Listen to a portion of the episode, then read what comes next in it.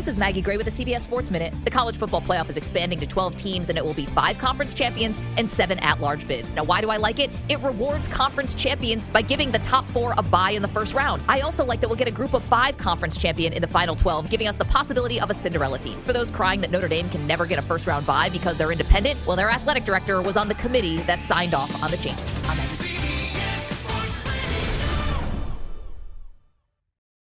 This episode is brought to you by Progressive Insurance. Whether you love true crime or comedy, celebrity interviews or news, you call the shots on what's in your podcast queue. And guess what?